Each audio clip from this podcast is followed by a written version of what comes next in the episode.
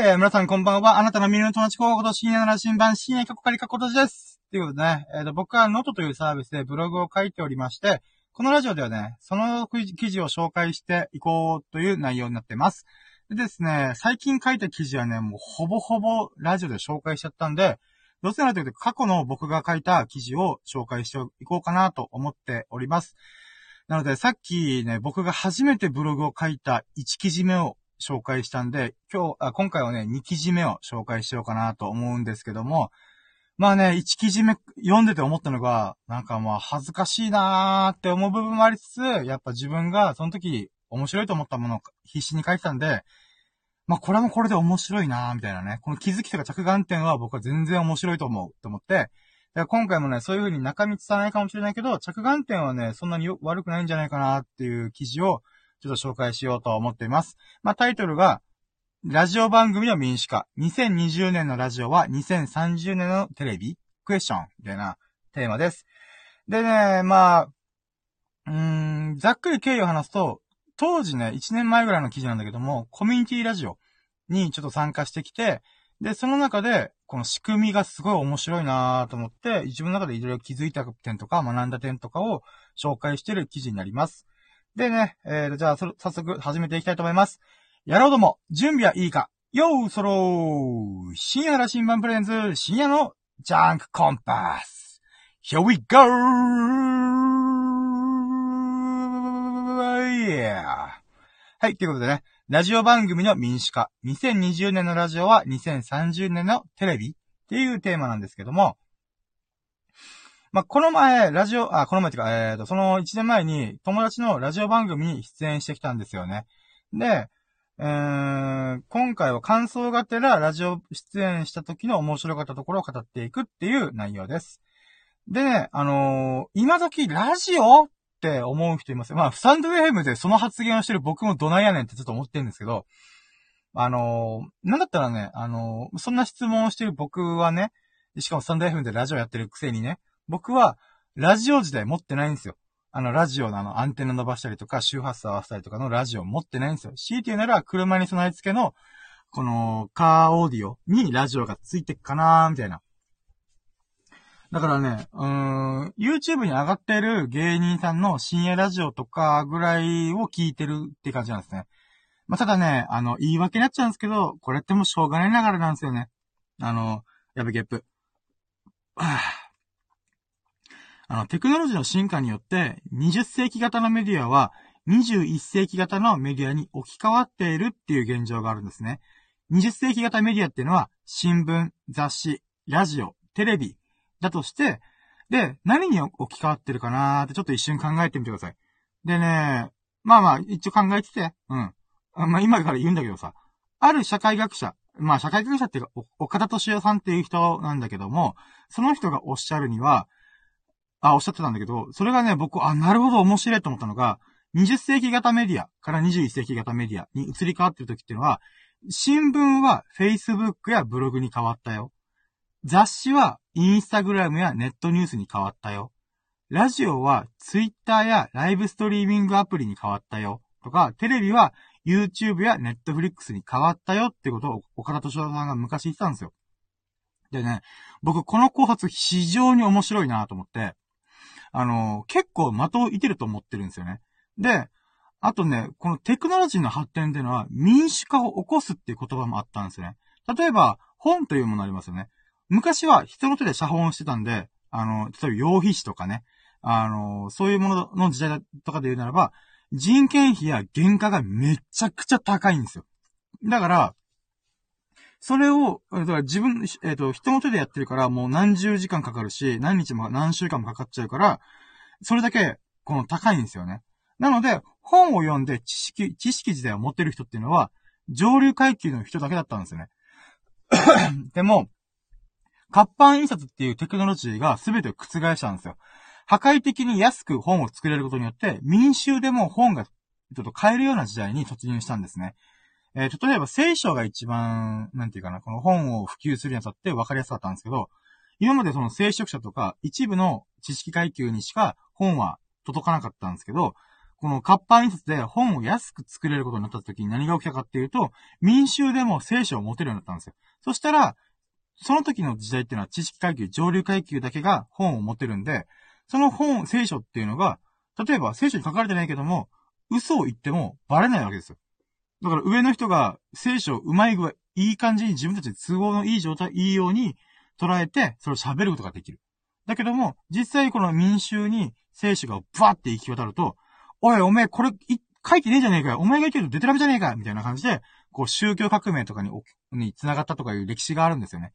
で、これって、まさに今の時代とウルファツな気がするんですよね。ネットや、S、ネットや SNS の登場によって、情報の民主化、発信の民主化が起こってる真っ最中なんですよね。はい。つまり、そのご時世の中でラジオ出演って、ラジオ自体が好きな人しか出演しないわけなんですね。だから、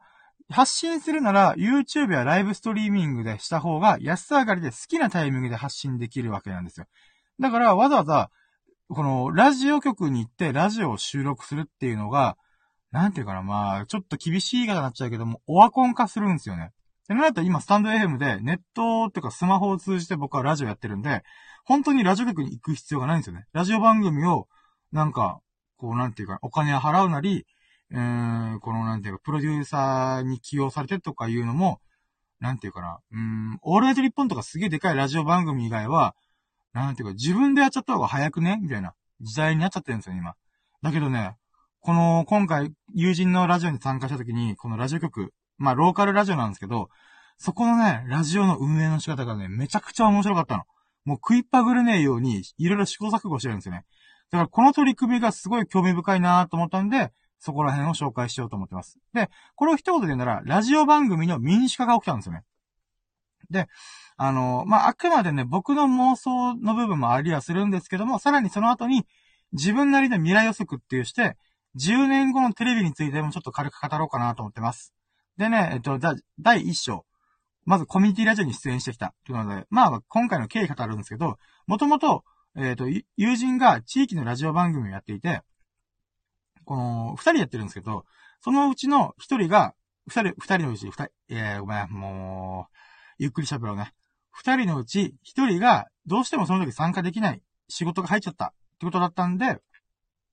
急遽僕がゲストとして呼ばれて行ってきたんですね。だからね、もう緊張とね、ワクワクがその時入り混じ、入り混じってたんですよね。で、初めてのラジオ局で、なんか、うーん、初めてラジオ撮ったんですけども、なんかね、このラジオのスタッフとか友達がびっくりしてて、おめえよくそんだけ喋れたなとか、大立ち回りできんな、みたいな。だからまあみんなも喜んでたから、よかったなと思って、結局楽しかったんですよね、ラジオ局でラジオやってみるっていうのが。で、第2章、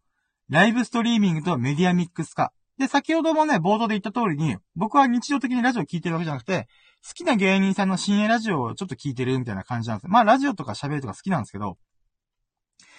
だからね、ラジオ局のスタジオに行ってね、驚きがいっぱいあったんですよ。で、どんなことがあったかというと、まず、ライブストリーミングとメディアミックス化してるんですよね。だからカメラとか、いくつかあったりとか、いろんなとこ、媒体に、えっと、その時つ、つなげて、リアルタイムに、えー、っと、ツイキャスとか、あと YouTube とか、あとはその自分たちのウェブサイトとかにも、あの、ライブストリーミング上げてる。みたいな感じで、それさらにそのツイキャスとか YouTube では、あの、アーカイブ化したりとかしてるんですよね。だから今の時代ってラジオ自体を持ってる人が少ないと思うんで、まあこういう形で露出を増やすのかってちょっと感心したんですよ。で、ラジオブースの中に入ると、もう機材がいっぱいあったんですよね。もうミキサーとか、ミキサーっていうのかな？とか、まあスピー、スピーカーじゃないマイクか。とか、まあヘッドホンとか、いろんな機材があったんですよね。で、さっき言った通りツイキャス用、配信用のカメラや照明とか、この番組を進行するためのスタッフさんとかね。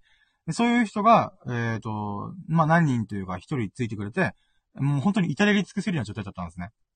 んで、第3章。月4回の30分番組で1万ちょっとぐらい。っていうことなんですけど、そもそもね、この友達のラジオ番組にはスポンサーっていうのがいないんですよ。まあ、オーレリッポンとかだったら、えっ、ー、と、提供は〇〇の、えっ、ー、と、提供でこ、えっ、ー、と、この番組をお送りしてますみたいな CM ならラジオ番組にもありますよね。そういうふうに、この、タレントだったりとかスタッフの人件費とかを賄うためにスポンサーがドカンと大きいお金を出して、まあラジオ番組っていうのをスポンサードしてあげる。お金出してあげるっていうのがあるんですけど、まあこのラジオっていうのがローカルのラジオ局だし、かつ友人も普通に仕事したりとかしてるんで、もう一般人なんですよ。なんだけども、あのー、なんていうかな。この、じゃあどうやってこのラジオ番組、もしくはラジオ局運営してんのって思いますよね。それは、あのー、ごめんえっと、ラジオの、まあ、スタッフさんの人件費やスタジオ代を払ってるかっていうと、ラジオ番組やってる友達が払ってるんですよね。まずね、まず、友人がまず払ってると。で、これが、破格的に安いんですよ。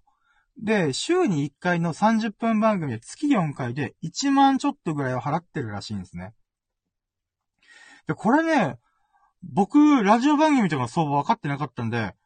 え、そうなのと。最低でも僕は月5万ぐらい払わんといけんのかなと思ったんですよね。だから、さっきの1、月4回で1万いくらだったら、だいたい、だいたい1回2500円ぐらいなんですよね。もう激安居酒屋1回ぐらいの値段なんですよね。だからね、なんか安いと思って。だけど安いってことは何が起きるかっていうと、スタッフのブラック企業家が生まれちゃうんですよね。だから安い人件費安い人員で、こう、ラジオ局運営するとか、無理をしちゃってるっていうのが、なんか、無理をしてないのかなって気になったんですよね。だけどそこをね、あの、ご安心くださいませ。その地域のラジオ局自体を、このローカルのラジオ局ね、応援する企業がいるんですよ。だから番組ごとにスポンサー企業がいるわけではなくて、ラジオ局自体にスポンサー企業がついていて、で、僕たちの、この、僕が参加したラジオ番組に CM を挟むんですよ。つまり何が言いたいかというと、ラジオ番組にスポンサーがついてるわけではなくて、ラジオ局に対して広告費を払ってるんですよね。出してるというか。だからこのラジオしてる時の5分ぐらいの CM が挟むことになるんですけど、その時も、なんか、地元のラーメン屋さんとか、地元の自動車屋さんとか、そういうものの広告費で、あ、ラジオ CM で広告費を出してるって感じなんですね。だからね、この、僕たちのラジオ番組の運営費っていうのが、僕たちが出すお金、プラス、ラジオ局自体についている広告費で賄われているっていう仕組みなんですよね。で、僕ね、この番組ごとにスポンサーがつくっていう固定概念があったんで、これ気づいた時に驚いたんですよ。で、これ別にラジオスタッフの人が言ってきたわけじゃなくて、なんか考えたら、友人にこのいくらやってんの？とか、まあこのラジオ局見てた時に、ああ、そういうことか、みたいな感じで気づいたんですよね。で、もちろんね、あのー、もしかしたら日常的にラジオしょっちゅう聞いてるよっていう人は、いや、それ当たり前だよ、みたいな、って思うかもしれないんですけど、でもそれはね、なんかこう、新しい時代を切り開いてる感じがあって、この仕組みすげえ面白いと思って。つまりね、ラジオ番組の民主化が起こり始めてるなと思ったんですね。で、第4章。ラジオ番組の民主化。ラジオの運営が面白い。ということなんですけど、こっからがね、あの、語りか、語りたかった部分なんですけども、このテクノロジーの進化が民主化を起こすって冒頭で話したんですけど、新しいサービスが誕生するだけではなくて、既存のサービスにも民主化が起こってるなっって思うんですよね。これ伝わるかな？まあまあいいや。あの、安価で便利なサービスがあって、この発信すること自体がお手軽影響力が強くなってるっていう時代なんですよ。まあ、ツイッター使うなり、YouTube 使うなり、なんでも、今みたいにスタンド FM 使うわけなり、なんでもいいんですけど、それが手軽にできる時代になったんですよね。で、そうなってくると、ラジオ局の運営っていうのも生まれ変わらず、ラダル、ラダ、ラダルを得ない。いやー、ごめん、ちょっと飲み物飲まして。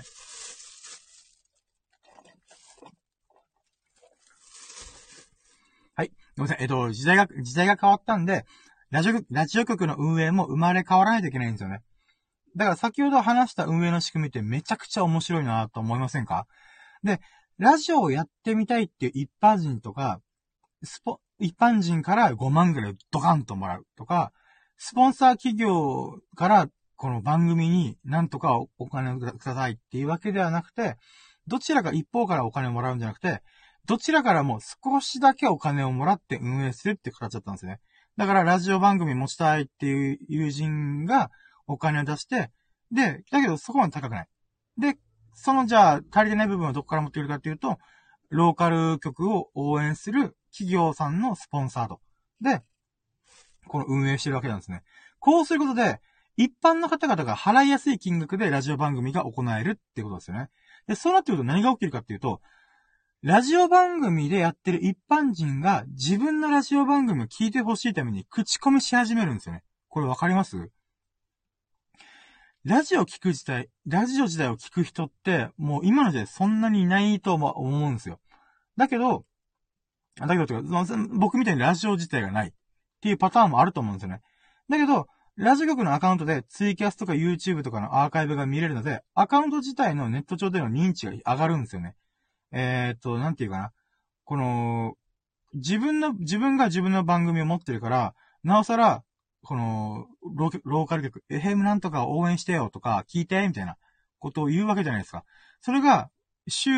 に、えっ、と、5日、5日っていうか、7日間あって、7日間のうち番組がバーってずらっとあって、まあ、12、0番組ぐらいあるとしましょう。ってなった時に、その12、0番組の、えっ、と、ゲストなり、えっ、と、パーソナリティが、自分から自らツイッターとかでこういう番組やってるよ、だから聞いてねっていう風に拡散していくんですよ。だから、だかその仕組みってすげえなと思って。で、YouTube とかに関して言うならば、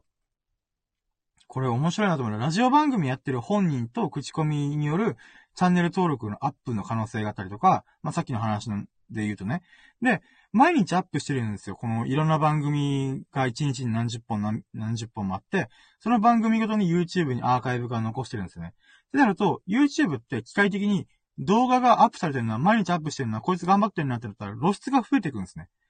その YouTube のこのプラットフォームの中でね。ってなってくると、この、ユーザーへの表示回数が増えていくんですよ。で、さらに、YouTube の最大のネックは、投稿を続けることが大変なんですよ。毎日毎日一本でも動画作れて死ぬほど大変なんですよ。だけども、番組花からやってるんで、それをただ垂れ流すだけで動画がアップできる状態になるんですね。で、さらに、この、ツイキャス配信、あ、まあ、えっ、ー、と、これ違うや。えっ、ー、と、視聴回数に対しての登録人数がべらぼうに高かったんですよね。えっ、ー、と、どういうことかっていうと、このいろんなラジオがあって、ラジオ番組があって、そのラジオ番組の視聴回数見たら、そんなに回ってないんですよ。そんなに回ってないはずなのに、チャンネル登録数は普通に収益化ができる1000人超えてるんですよ。何千人とか入ってるんですよ。ってなると、それ何が起きてるかっていうと、視聴回数のこの動画とのコンテンツに紐づいて、紐づいてチャンネル登録をしてる人がいるわけではなくて、チャンネル登録が目的で、あの、チャンネルを登録してる人がいっぱいいるんですよね。その数千人っていうのが。これ伝わる伝わらないかな普通の YouTube って動画が面白いからチャンネル登録するんですよね。だけど、このラジオ局のやり方って、正直、べらぼうに、このライブ配、ライブ配信された動画がずらーって上がっていくんで、ぶっちゃけ、動画のコンテンツとしては素人がダラジオやってるようなもんで、あんま面白くないんですよね。だけども、ラジオをやってる一般人のパーソナリティとかゲストに来てくれた人、さらにこの一般人の友人たちの影響で、チャンネル登録数が、アベレージ平均再生回数が100回もいってないのに、登録人数は数千人超えてるんですよ。これってあんまりないなと思って。だからこれすごい仕組みだなと思ったんですよね、僕。これ伝わってくれたらいいんだけど、まあまあまあ、そんな感じなんですよね。だから、数千人ってことは収益通ってるんで、あの、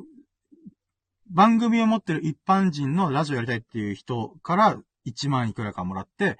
ラジオ局を応援したい人が、スポンサーとついてお金を払います。で、さらに YouTube で収益化ができます。っていう風に、いくつかの収入源をラジオ局が作ってるんですよ。このローカルのラジオ局がね。ラジ、あ、このラジオ局ってすげえこれ噛んでんな。まあいいや。シュガシュガ言ってる。んで、えーと、じゃあこっから、今の時代のラジオの商品価値って何なのかなってちょっと考えてみたんですよね。で、一昔前は間違いなく広告力だったんですよ。みんながラジオ聞いてるから、みんなが集まるから、商品やサービスを告知する力が強かったんですよ。もうべらぼうにね。だけども、テレビの台頭やネットの台頭で、昔と今は比較すると、ラジオを聞いてる人ってほとんどいないんですよ。ローカルラジオ局。まあ、スタンド FM はネット通じてから別として、ローカルの FM なんなんたらとかっていうのは、もうマジで聞いてる人ほぼいないみたいな状態に、どうしても陥っちゃうんですよね。なんだけども、あ、と、というのは何が言いたいけど、ラジオ局の広告費だけじゃ運営できないんですよね。じゃあ、今何がラジオ局の商品価値になってるかっていうと、ラジオが大好きな一般人に向けて、ラジオ番組を作る体験を売ってるなと思ったんですよ。このローカルのラジオ局がね。で、一昔前は、プロの人しかパーソナリティとして入れなかった時代があったんですよね。で、ラジオ局、ラジオブース、待合室に入れて、専門のラジオスタッフが、このヘッドフォンつけながら、このなんかメーターとか調整したりとかね。で、打ち合わせ、構成、機材、機材調整、配信を行ってくれるわけですよ。ラジオスタッフがね。で、小難しい話、一切なくて、ただただ、なんとなーくマイクの前に座って、なんとなーく自分が喋りたい話をおしゃべりするだけで、ラジオ番組が自分、あ、作れるわけですよ。ラジオ局に入ってね。これがね、非常に面白い。ラジオ局でラジオ番組を作っててなんか自慢できるじゃないですか。インスタ映えならぬ、なんかラジオ映えみたいな。俺番組作ってんぜ、みたいな。なんかそういう喜びがあるなと思うんですよね。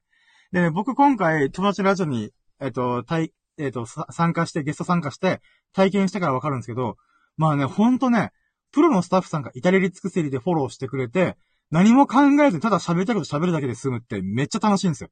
で、日々同じ日常が流れる中で、ちょっとした非日常をあら、あら、あ、味わえるんですよね。しかも1回2500円なんですよね。1回飲み会行く金額ぐらいで、そういう非日常体験ができるってめっちゃリーズナブルじゃないかなと思ったんですよね。で、このローカルラジオ局の、この収益化の構造っていうか仕組みを誰が考えたかわかんないんですけど、めちゃくちゃ計算されてる運営設計だなと僕は思ったんですよね。で、ここからもっとさらにえげつないなと思った運営設計、あ、この運営設計自体がえげつないなと思ったんですけど、このラジオ局自体に広告費を出してる。ラジオ番組じゃなくてラジオ局ね。ラジオ局に広告費出してくれるスポンサー企業の印象が、とんでもなくクリーンに思えるんですよね。で、誰にとってとんでもなくクリーンに見えるかっていうと、ラジオ番組を体験してる一般人が、すげえこの企業、いい企業、みたいな感じで思えるんですよ。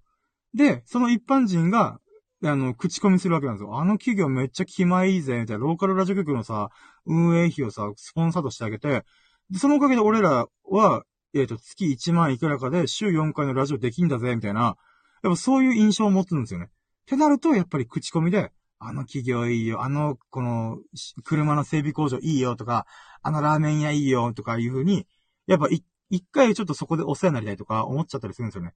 で、なんでそう言ってるかっていうと、僕が本当にそう思ったんですよね。この企業が応援してくれるから、あのー、なんていうか、僕の番組できてるんだって思えるんだったら、やっぱりその企業でお金落としたくなるな、みたいな。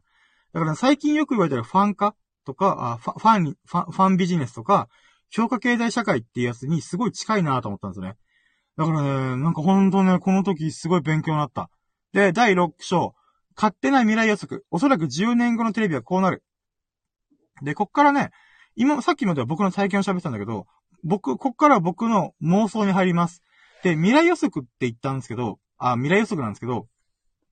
この、先ほど話したラジオ番組の運営方法、まあ、ローカル局なのかもしれないですけど、が、10年後のテレビ番組に適用されるんじゃないかなって僕は思ってるんですね。なんでかというと、数年前に、マスメディア全体の広告費、マスメディアっていうのは新聞とかテレビとかラジオね、マスメディア、マスに向けた広告、あ、メディアっていうことでマスメディアなんですけど、の広告費をネットメディア全体の広告費が追い抜いたっていうニュースが流れたんですよね。これ結構ね、ネット界隈とか、広告ビジネスやると言ったら結構衝撃的な内容だったんですよね。マジかよ、みたいな。で、ネットの方が割がいいじゃねえかってみんなが分かっちゃったんですよね。で、これって、今までの商品価値である広告力が負けてしまってるってことなんですよ、マスメディアが。まあ、マスメディアのヒットというのはテレビですよね。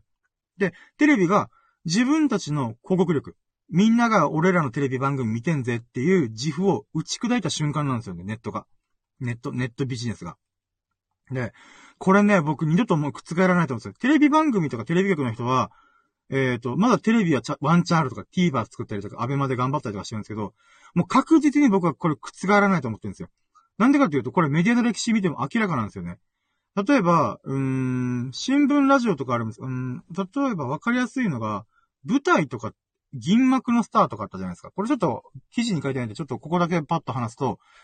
えっ、ー、とね、テレビの前の時代って何があったかっていうと、まあラジオがあったんですよね。ラジオは分かりやすいじゃないですか。だけども、あのー、実は、映像メディアで言うならば、テレビの前って銀幕だったんですよ。銀幕。映画。映画館って、僕たちの時代で考えられないんですけど、僕たちだって鬼滅の刃やってるとか、君の名はやってるとか、なんか、うん、スターウォーズやってるから行くじゃないですか。だけど、一個前の時代は、銀幕でニュース番組見てたんですよ。これ、おかんから聞いたんで間違いないと思うんですけど、当時の銀幕って、全国都道府県はもう、なんで、一件につき普通にもう何件もあるみたいな。で、えっ、ー、と、テレビとかがないんで、映像メディアで、ちょっと遅れたニュースとかを銀幕で映画館で流して、で、朝映画館に駆け込んで、あ、なるほどね、今こんなニュースやってんで、へえ、こんな映像があるんだ、みたいなことを見た上で、えっ、ー、と、仕事に行くっていうのがあったらしいんですよ、実際。これ結構知らなくないですか？びっくりして、ええー、そうだったんだ、みたいな。銀幕、映画館がニュース番組的な、その日常の社交場として機能してたっていう事実。で、もう一個前にもあるんですよ、その時代が。銀幕の前は何かって言うと、舞台なんですよ。歌舞伎とか演芸がありますよね。これって、銀幕、映画という文明が生まれる前に、みんな、舞台とか、えっ、ー、と、この演芸っていうもので、なんていうか、この映像メディアというか、視覚情報を手に入れてたらしいんですよ。だけど、そんなことって僕たち知らないじゃないですか。それはなんでかっていうと、淘汰されたからなんですよ。で、まあ、淘汰されたらテレビが出たりとか、その映画、映画っていう仕組みができたりとかしたんで、淘汰され、淘汰、あ淘汰されてったんだけども、当時のみんなが集まる場所っていうことで、銀幕も舞台とか演芸場も、そこでは広告が打たれてたんですよ。こういう商品あるからみんな買ってねっていうのを挟んでたんですよね。そういうことでメディアと広告っていうのはすごい結びついてるんですよ。だけどもメディアの進化と発展とともに、その時代はどんどん変わっていって、最終的には、えっ、ー、と、くっつがることがなかった。ってことなんで、話戻って、テレビは絶対ネットに負けるんですよ。ま、てかもう負けてるんですよ、普通に。で、これはどんなに頑張ってももう戻らない。歴史がそれを証明してるから、あの、厳しい言い方になっちゃうけども、テレビが、えっ、ー、と、なんていうか、まあ、この華やかな時代だっていうのはもう戻らない。ってことかなと思うんですよね。だから、ごめんなさい、話戻りますね。だから、10年後のテレビ番組っていうのは、一部のテレビ番組以外は、一般人が数人でお金を出し合って作るテレビ番組を、が増えていくんじゃないかなと僕は思ってるんですよね。で、だからプロの芸能人しか入れなかったらテレビ局、スタジオ、待合室に入れて、かつ専門のテレビスタッフがついて、打ち合わせ、構成、機材調整、収録を行ってくれるわけなんですね。で、小難しい話は一切なし。ただただ、なんとなくスタジオに入って、なんとなく自分がやりたい企画をやったりする。っていうのが、テレビば、これ、えっ、と、10年後のテレビ番組なんじゃないかなと思うんですよね。で、なんでかっていうと、なんでかっていうとさっきのテレビ番、あラジオ局の話とすごい同じなんですけど、ちょっと豪華なセットに、ちょっと手の込んだ撮影、ちょっと手の込んだ編集、この至れり尽くせりの中で、ちょっとした非日常体験するっていうのが、あのー、なんていうかな、やっぱ、時代、この動いていく時代の中で、なんとかテレビ局、テレビ局を活かす方向になるんじゃないかなと思うんですよね。だから、えっ、と、ラジオ番組の場合はさっきは、えっ、と、月に4回で1万いくらかまあ、ローカル局なんですけど、その相場でやってるって言ったんですけど、まあ、たさにテレビ番組だと、ちょっともうちょいスタッフが必要なんで、数人でいくらか出し合って10万ぐらいで番組作るとか、そういう時代になるんじゃないかなと僕は思うんですよね。で、これね、テレビの中の、テレビ局の人が聞いたらなんか怒る人いるのかなと思うかもしれないんで、なんかそこはちょっと申し訳ないなと思うんですけど、でもね、なんかね、この広告力が下がってるマスメディアっていう媒体で、なんかずれてるスポンサーとかプロデューサーがいて、ちょっとしたことで騒ぎ立てるクレーマーとかもいて、視聴率を取るために、必死にこの番組を考えて、誰喜ばしてんだろうなと思うんですよね。で、僕がテレビ番組安価で作れるんだったら、やっぱね、スタッフさんにめっちゃ敬意とか感謝を伝えると思うんですよね。プロのスタッフさんありがとうみたいな。で、さらにプロのスタッフさんが、これやりましょうって言われた時に、あ、もう全然やりましょうみたいな感じで、ほとんど口を出さない自信があるんですよね。だから、えっ、ー、と、なんていうかな。テレビ番組をやってくれるってだけでも、もうめっちゃ感謝だし、プロの方が手伝ってくれるだけでもめっちゃありがたい、嬉しい、最高みたいな。直接感謝伝えると思うんですよね。だけども、あの、今のテレビ局って、そういう体験って多分テレビスポス、テレビスタッフ、テレビ番組スタッフにはないと思うんですよね。なんかこの、直接的に、このお客さんからありがとうって言われる機会ってないと思うんですよね。だからそういう風に、えっ、ー、とね、ラジオ局っていうのはコンテンツメーカーとしてやってたけども、最終的には僕、コミュニティメーカーになるんじゃないかなと思うんですよ。コミュニティっていうのは、ラジオ番組を一般人にかあ、ラジオ、えっ、ー、と、テレビ局を一般人に開放して、それでなんとかこの運営していく。ちょっとしたお金をもらいつつ、テレビ局にストンスポンサーついてもらいつつ、だから、地域密着型というか、なんていうか、この、ローカルに根付いたテレビ番組、テレビ番組ってテレビ局だったりとか、まあ、そうだね、このコミュニティに結びついた、えっ、ー、と、テレビ局っていうのが、どんどんこれから増えていくんじゃないかな、みたいな。で、この未来はね、僕の妄想ではあるんですけど、うーん、30%くらい確率で本当にそうなるんじゃないかなと思ってます。だからね、10年頃2030年代、どうなってんのかなってちょっと楽しみだったりします。ってことでね、まあ、ラジオ番組には1年前に出演して、初出演して、ちょっと舞い上がり、舞い上がりまくってた僕の、えっ、ー、と、記事でございました。まあ、そんな感じですね。いやー、ちょっとや、まあ、まあ、そんなこと思った日々でし、いやー、今日この頃でしたっていうことで記事締めてます。あー、長かった。これね、説明すると大変だろうなと思ったけども、やっぱ30分かかりましたね。はい。まあまあ。だからね、なんか、うーん、なんかね、ちょっとこれ、ブログに書いてある、えっ、ー、と、サブ的な話なんだけど、今の1年後経った僕から、僕の知識、知見から言うならば、うーん、やっぱりみんな最初プラットフォーマーとして目指すんですよね。プラットフォーマーっていうのはこの場、場作りの人なんで、えっと、場を作れて、かつそこにみんながわーって来てくれたら、うーん、もうお金がガンガン入ってくるって。人が集まるところにお金が集まるんで。ってことになると、テレビ局っていうのは今までの一個時代前のプラットフォーマーだったわけですよね。で、そのプラットフォーマーが、えー、っと、なんていうか、時代の流れ、新しいテクノロジーとかに負けていくと何が起きるかっていうと、コンテンツメーカーになるんですね。つまり、プラットフォーマーとしてに意地を捨てて、コンテンツメーカー、自分たちは面白い番組作れんぞっていう能力部分でお金を得る仕組みになるんですよね。だけども、やっぱそれも限界あるんですよね。その限界っていうのがラジオ局ですよね。で、なので今もう YouTuber とかもいるんで、映像を作るっていういう部分で言うならば、やっぱり、なんていうかな。うー